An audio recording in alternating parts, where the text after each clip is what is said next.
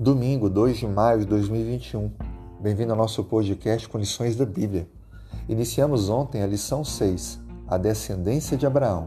Hoje o nosso tema, dando continuidade, escolhidos entre todos os povos. Veja o que diz Deuteronômio 7, verso 6.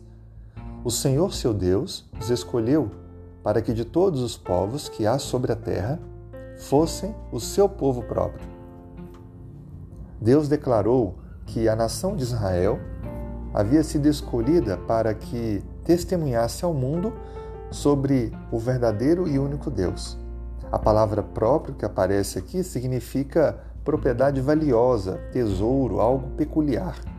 Deus estava dizendo que escolheu a nação de Israel para ser o seu tesouro, para que através dela pudesse alcançar as outras nações. O livro de Ezequiel, capítulo 16, verso 8, reforça essa ideia e diz assim: Passando eu por junto de ti, vi-te e eis que o teu tempo era como de amores. Estendi sobre ti abas do meu manto e cobri a tua nudez. E dei-te juramento e entrei em aliança contigo, diz o Senhor Deus. E passaste a ser minha.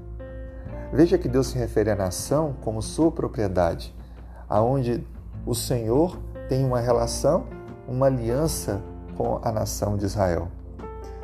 Todas as vezes que é mencionado isso ao longo da Bíblia, é porque Deus quer que através da nação eles pudessem ser um destaque de santidade, unidade, obediência, fidelidade e das bênçãos que Deus derramaria sobre a nação como fruto da sua aliança, obediência para que os outros pudessem então ser atraídos.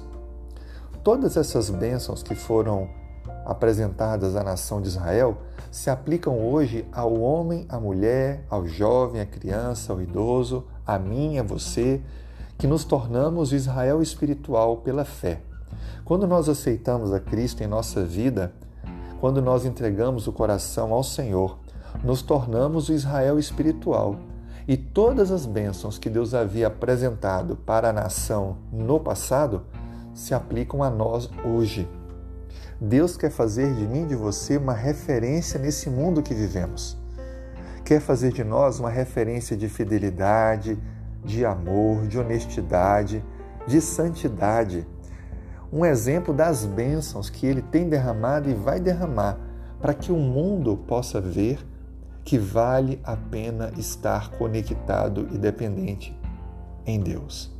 Somente vivendo com Deus e dependente de Deus é que seremos plenamente felizes. Seja hoje uma testemunha verdadeira, como escolhido ou escolhida por Deus para testemunhar ao mundo que vivemos. Que Deus te dê um excelente dia e lhe abençoe.